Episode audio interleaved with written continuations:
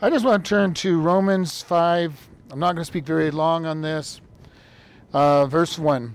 Therefore, being justified by faith, we have peace with God through our Lord Jesus Christ, by whom also we have access by faith into the, this grace wherein we stand, and rejoice in the hope of the glory of God. And not, not only so, but we glory in tribulation also, knowing that tribulation works patience, and patience experience, and experience hope. And hope makes not ashamed, because of the love of God is shed abroad in our hearts by the Holy Spirit which is given unto us. I just want to talk because Carl has mentioned a few times about the hope. We have a great hope. Jesus is returning. He's returning soon.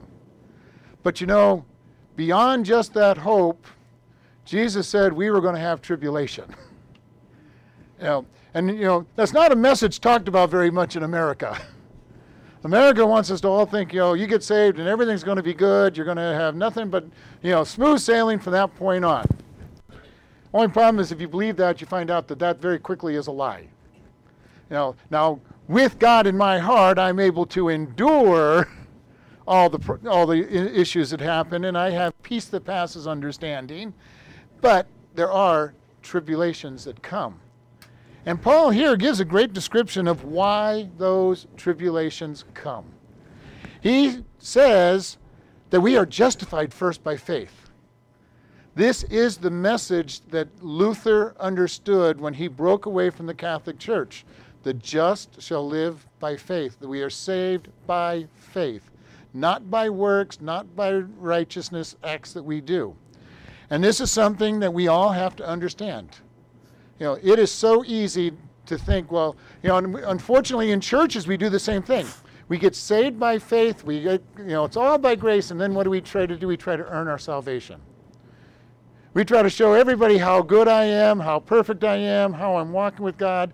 And you know, we will be changed. Don't get me wrong, we will be changed. When God lives in our hearts, we will become more like Him. But it's not to make everybody think of how wonderful I am and how good I am and how great I am. It's because he's changing who I am and he's executing the flesh. And it says we're justified by faith. And that word justify is so perfect because that means that God declares us perfect. Have you thought about that? When you get saved, God in heaven says you're perfect. And I've said this many times in our church what if we started treating each other the way God sees us? Instead of judging one another, criticizing one another, if we started treating everybody the way God sees his children, we'd be better off. You know, uh, now I know it's easy to judge people, it's easy to judge ourselves, but you know, that's not our job. our job is to love one another. It's God's job to, to convict us of our sin and to change us. Now, we may speak the truth, and when I'm as a pastor, I'm going to say that certain things are sin, and if that steps on people's toes, it steps on people's toes. Usually, I'm stepping on my own toes as much as I am anybody else's. But you know, our job is not to judge the sinner. You know, I, I share with people all the time, you know, one thing that doesn't surprise me is when sinners sin. Doesn't surprise me at all when a sinner sins. Now, if they're a lost person, it really doesn't surprise me because that's who they are. When a Christian sins, doesn't surprise me because we're sinners. It may sadden me to a degree, but it doesn't surprise me. We're justified by faith, not our own works. And then he says, you know, that we have access by faith to the grace wherein we stand. We stand by God's grace. How many times have you used the word grace without really thinking about what grace means? Now, we have a simple acronym, and I've shared it before. It's an acronym for grace God's riches at Christ's expense. And that's a, good, that's a good acronym as far as it goes. It's too simplistic, but at least it tells us that we have nothing without Christ having paid for it. But do you realize what we have access to? The very throne of God, all the riches of God, all the peace, all the strength of God is at our disposal.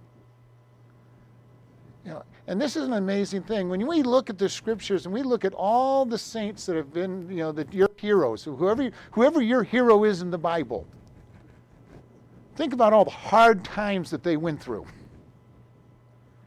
How many times do we want to have all the blessings that they had without the hard times?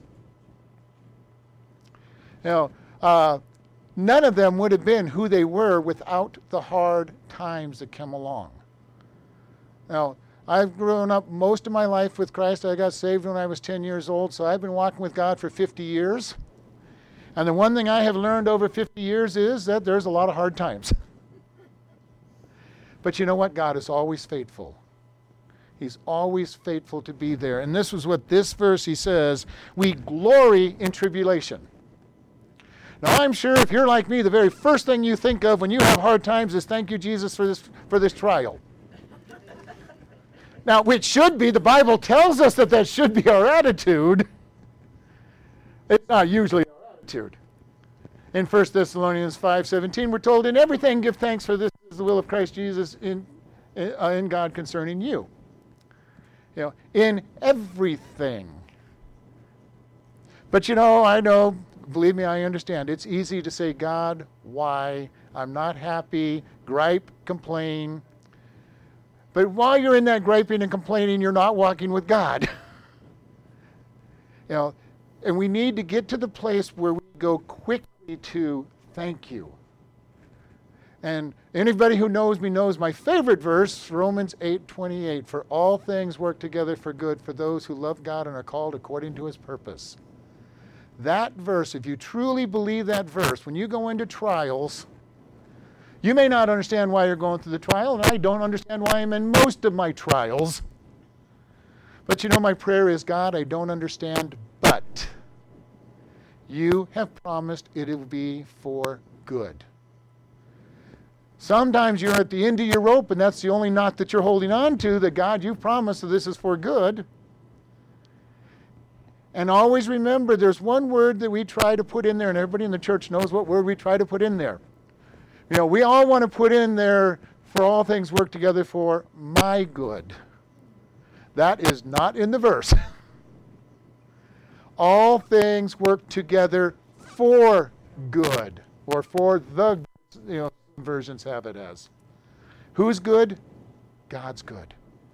Which usually, if I'm tucked away into His will, is also for my good eventually.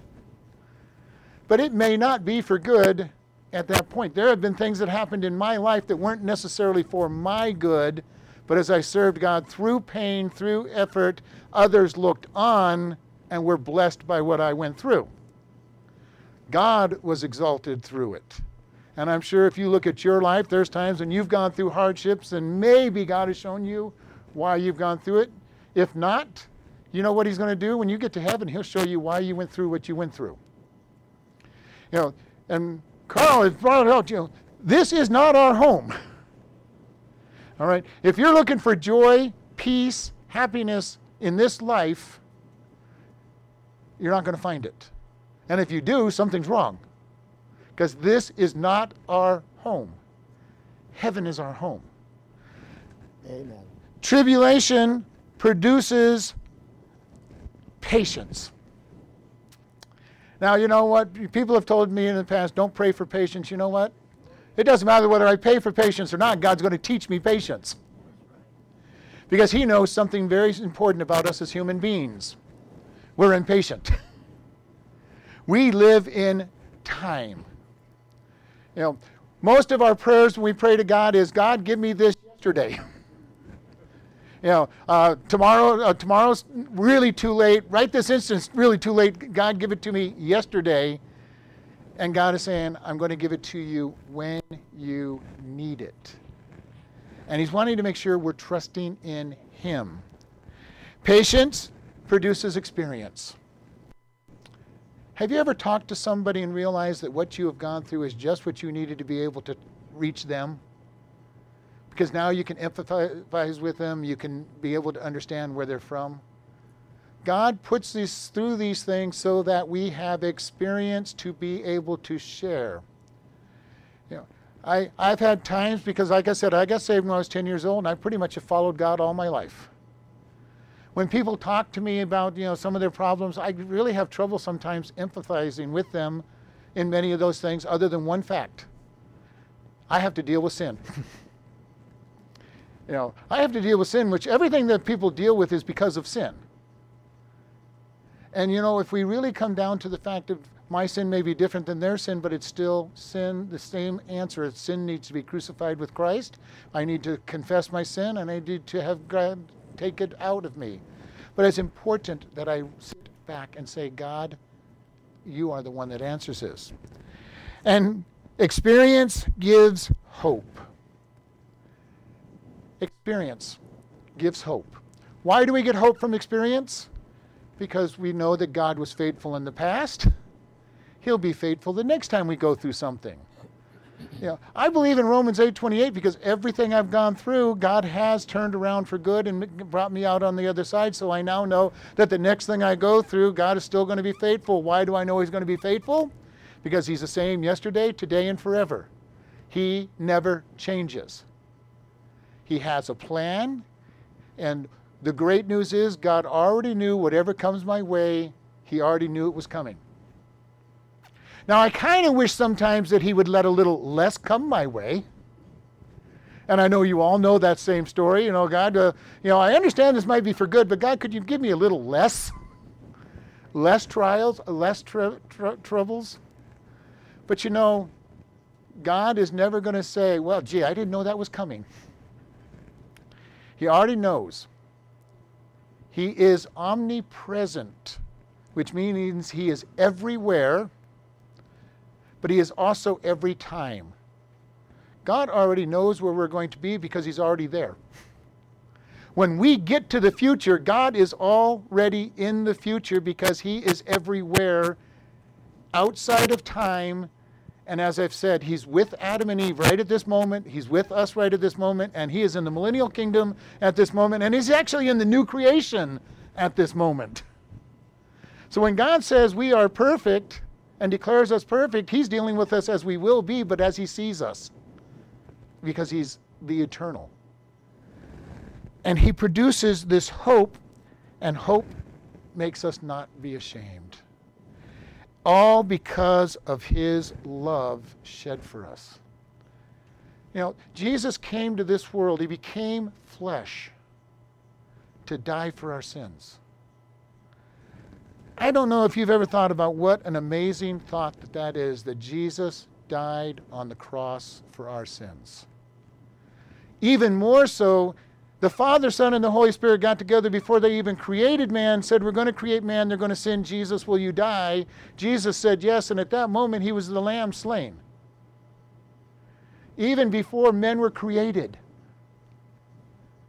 And he said, Yes. And then he goes to the cross, and what does he tell Pilate? Pilate says, You know, you're in my hands. He goes, No, you have no power. If, you know, I could call 10 legions of angels to deliver me. And I picture the angel standing all in heaven saying, looking at the Father saying, Why are you letting these insignificant created beings do these terrible things to you? I can see them straining at the bit, you know, just, you know, when are you going to call for us? You know, how can you let these let this happen? They didn't understand the full plan either. And he died for us. Never take for granted the cost of your salvation. Never take for granted the high cost of what it took to get us to be accepted by God. It is easy to forget. It is easy to, to say, oh, well, I'm just saved the God of heaven came down in flesh and was put on the cross by human beings that he could have just spoke a word and they would have no longer existed and died so that we could go to heaven. We want to keep this in remembrance, and I'm not going to go long, and I promise not to go long because we want to finish this and it's way past our normal time. But if there is anybody that is here in this room, or because we post this on the internet, is on the internet that's listening that doesn't know Jesus, today is the day to know him. Carl has already mentioned a couple of times during the singing, today, get to know him. You know, if you don't know him, confess that you're a sinner. For all have sinned and come short of the glory of God. Confess that you deserve punishment. The wages of sin is death, but the gift of God is eternal life. And accept that sacrifice of Jesus Christ and ask Him, Lord, I'm a sinner. I repent of my sins. Come into my life and forgive me. And then contact some Christian and let them know that you've talked that. I'm talk to me, Carl. Those on the internet, you the tag on there will tell you how to reach us. you know, and contact us. And that's what I have. And I'm going to close with prayer, and then we're going to sing a last song here. Lord, we just thank you for this time. Lord, if there's anybody that needs to know you, we ask that you touch their heart at this moment. We just thank you in Jesus' name. Amen. Listening friends, where will you be when you die? We ask this question of a lot of people oftentimes, and the biggest answer we'll get is, I hope I will be in heaven. If hope is your answer, you don't know God, and that's a problem. We all have sinned and come short of the glory of God. the wages of the sin is death but the gift of God is eternal life. If you do not know for sure that you're going to go into heaven, please today make your decision to follow him. It is simply just ask him, Lord, I am a sinner. Please come into my life and save me and make him your Lord. If you've said that prayer, let us know so that we can send you a new believers packet.